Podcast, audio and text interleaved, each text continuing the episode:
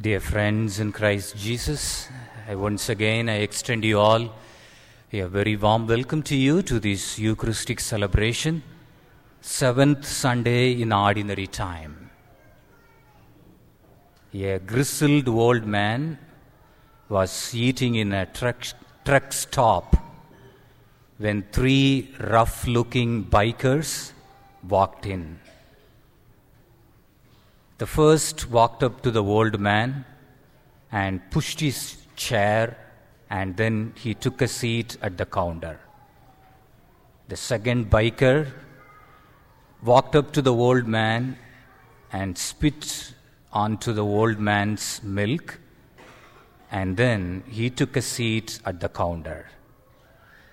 The third biker walked up to the old man and turned over the old man's plate, and of course, he then took a seat at the counter. Without a word of protest, the old man quietly left the diner. Shortly thereafter, one of the bikers said to the waitress, Hmm, not much of a man was he? The waitress replied, He is not much of a truck driver either. He just backed his truck over three motorcycles. Dear friends in Christ Jesus, how do you react to people who make life who make life difficult for you? We all encounter people who are hard to live with. How do you treat the jerks in your life? We have some direct instruction on this particular issue.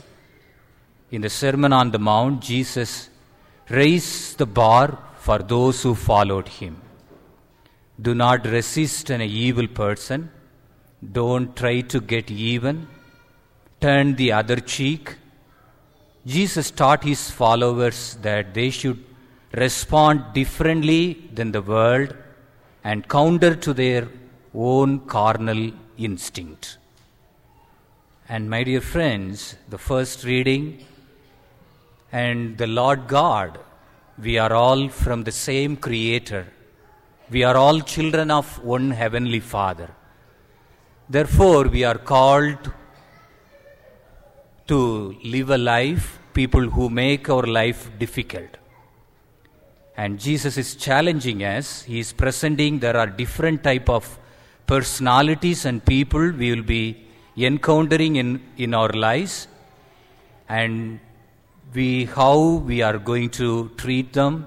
Jesus is teaching us beautiful lessons for us. And number one, the evil person who humiliates you. You have heard that it was said, eye for eye, tooth for tooth. But I tell you, do not resist an evil person. If someone strikes you on the right cheek, turn to him the other also. An eye for an eye was the Old Testament system of justice. It was the principle of exact retribution. It was meant to prevent crime, establish justice, and avoid overreaction.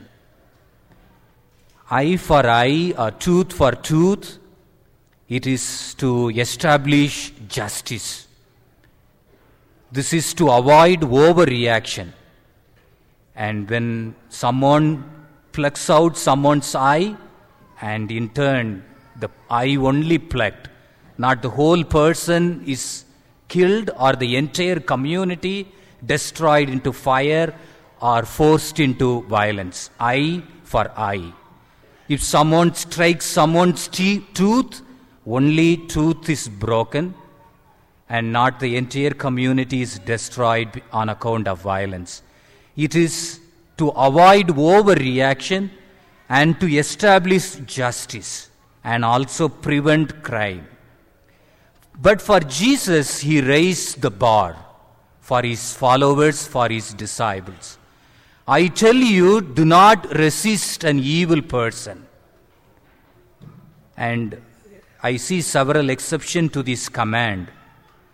This command does not apply to national security or defense.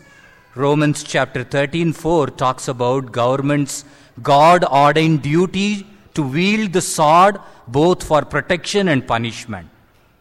And this command does not apply to self defense. Some groups use their particular scripture to say we should be pacifist and never fight back. However, the striking on the right cheek, right cheek, Jesus talks about it actually an insult. If, as the majority of the world, you are right handed, you cannot strike someone on the right cheek with your right hand, except with a backhand slap. I am not exactly sure that's what Jesus was talking about. I am sure that he meant that we would be more Christ like if we observe insults rather than always retaliating, always vengeance, tit for tat, eye for eye, tooth for tooth.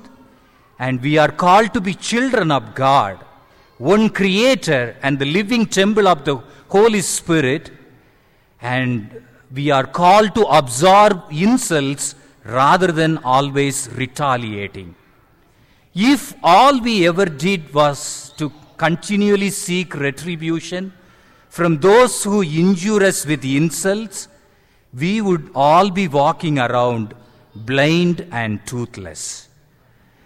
And the second person Jesus is talking about, antagonistic person who sues you. If someone wants to sue you, take your tunic, let him have your cloak as well, cloak as well. In Jesus' day, there was a difference between the tunic and the cloak. The tunic was the garment worn closest to the skin. The cloak was outer garment that doubled at night as a blanket. Exodus 22 teaches that every person had an absolute right to his cloak, since it was vital to his existence. It was not permissible to sue for another's clock, even if you did, the Mosaic law required you to give it back before nightfall. Jesus said, if some enemy, adversary, wants to sue you and take your tunic, let him have your clock as well. If he is that desperate, give up your basic rights. Do not demand your rights all the time. And that kind of thinking goes absolutely contrary to our gut instinct. It is inborn to protect oneself, yourself. Get even. Don't let him get by with it. What Jesus is saying, do not always insist on your rights.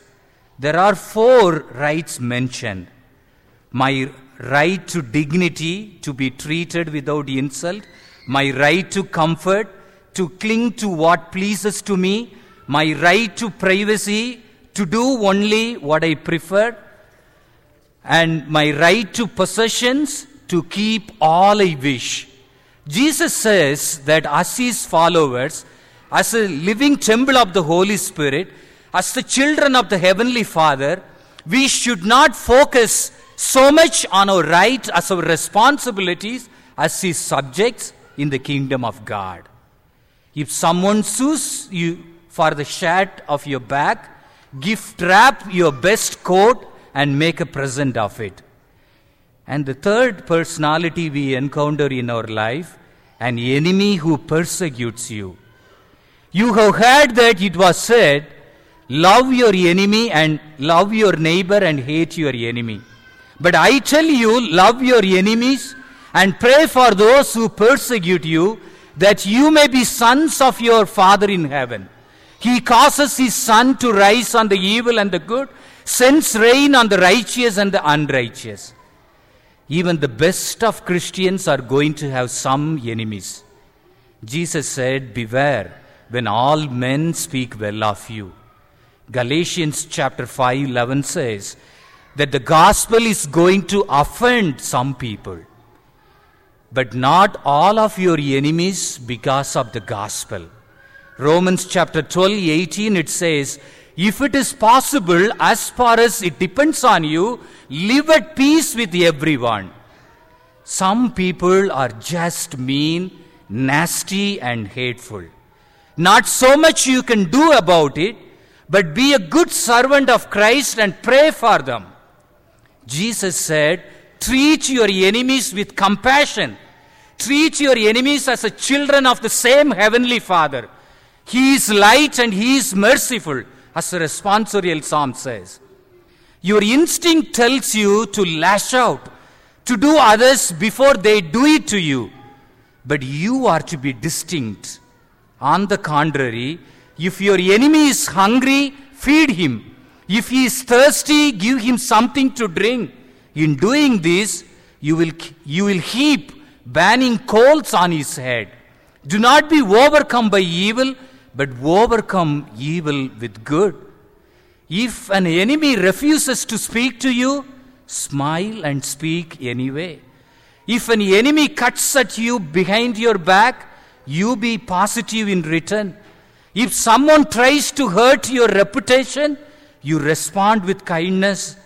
If an enemy tries to undermine your business, you find some way to help him. And the fourth personality we encounter a needy person who requests money from you.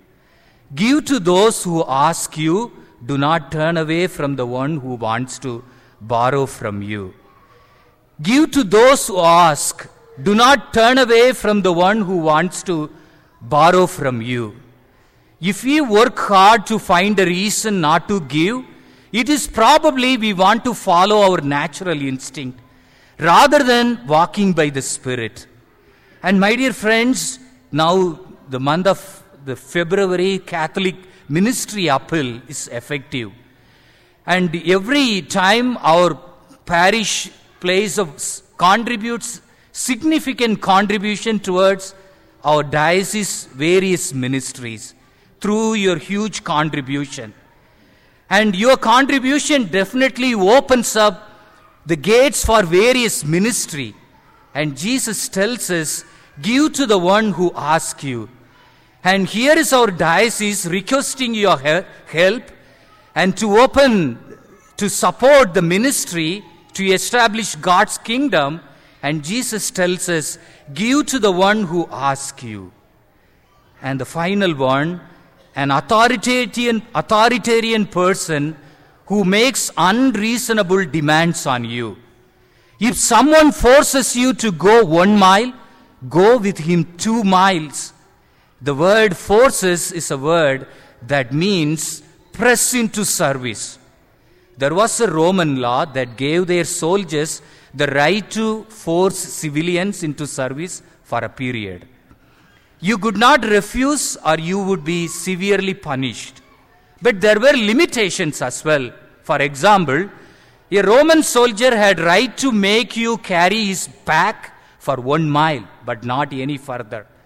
Jesus said, if soldier demands you carry his equipment for a mile, go with him two miles. Jesus raised the standard. Don't just go a mile, go two miles. It is amazing how much better we feel about ourselves when we go and when we go and do that extra mile. It is amazing how quickly most relationships are smoothed over when we do more than expected.